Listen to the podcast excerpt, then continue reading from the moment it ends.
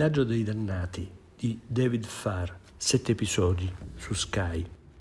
Ci sono storie che hanno un potere misterioso di catturare l'immaginario, anche se cambiano di ambientazione, epoca, senso. Il villaggio dei dannati, sette episodi che raccontano del mistero di una decina di donne che rimangono incinta in una cittadina immaginaria della Gran Bretagna dopo che un blackout ha tagliato fuori dal mondo tutto l'abitato, è una di queste storie.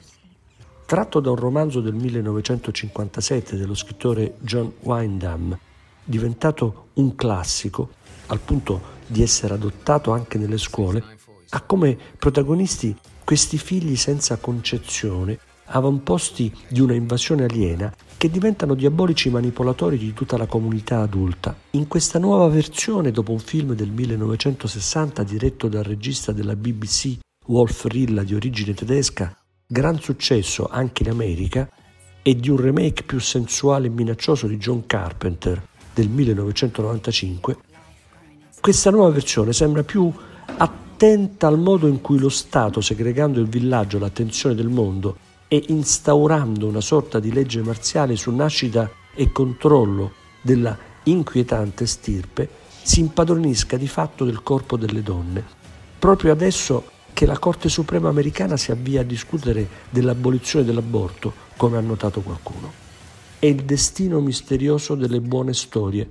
Non smettono mai di parlare di noi, ora, anche anni dopo che sono state concepite.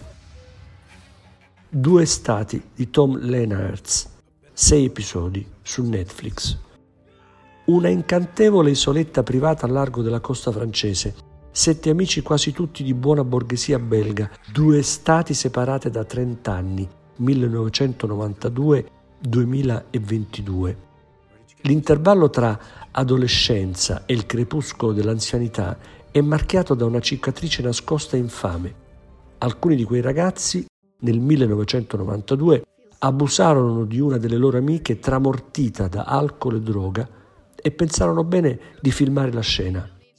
Chi è che ha ritirato fuori quel video con il quale intende ricattarli poco prima della nuova vacanza che dovrebbe rievocare i fasti della gioventù. Il gioco del montaggio parallelo tra il party chimico e ormonale di allora e quello ansiogeno e nevrastenico di oggi uno di loro nel frattempo è diventato un importante ministro, è efficace, forse un po' prolisso, ma quando il rimosso viene a galla, il gioco della verità tra i vecchi compagni minaccia di lasciare cadaveri a terra.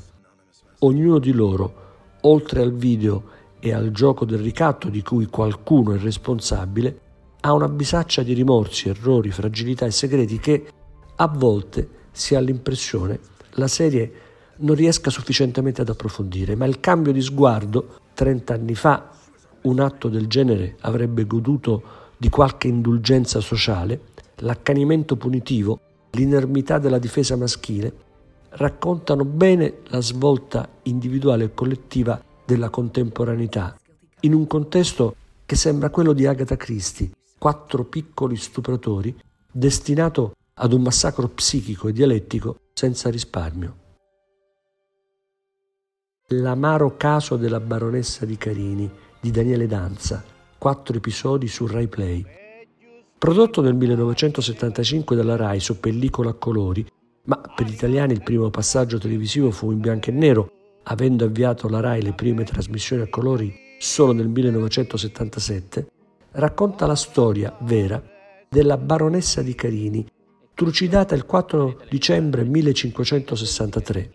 Danza prende spunto da una vecchia ballata siciliana per mettere in scena una storia che sembra concepita da un giovane sceneggiatore contemporaneo per una piattaforma. Parte dagli inizi dell'Ottocento, rievocando i tragici eventi accaduti 300 anni prima, alternando presente e passato, anticipando visionarietà e temporalità parallele, ingredienti della nuova serialità.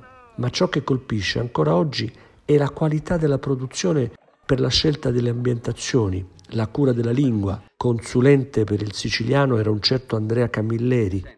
La colonna sonora, nella quale brilla la sigla iniziale cantata da Gigi Proietti su testo di Otello Profazio. Gli attori Adolfo Celi, Ugo Pagliai e soprattutto un Paolo Stoppa al massimo della sua forma, cinico, beffardo, disincantato, personaggio e voce narrante, come nella migliore delle tradizioni della grande letteratura d'Oltralpe. Non a caso Voltaire, Rousseau, Lacroix vengono citati come oggi si snocciola un verso di un rapper.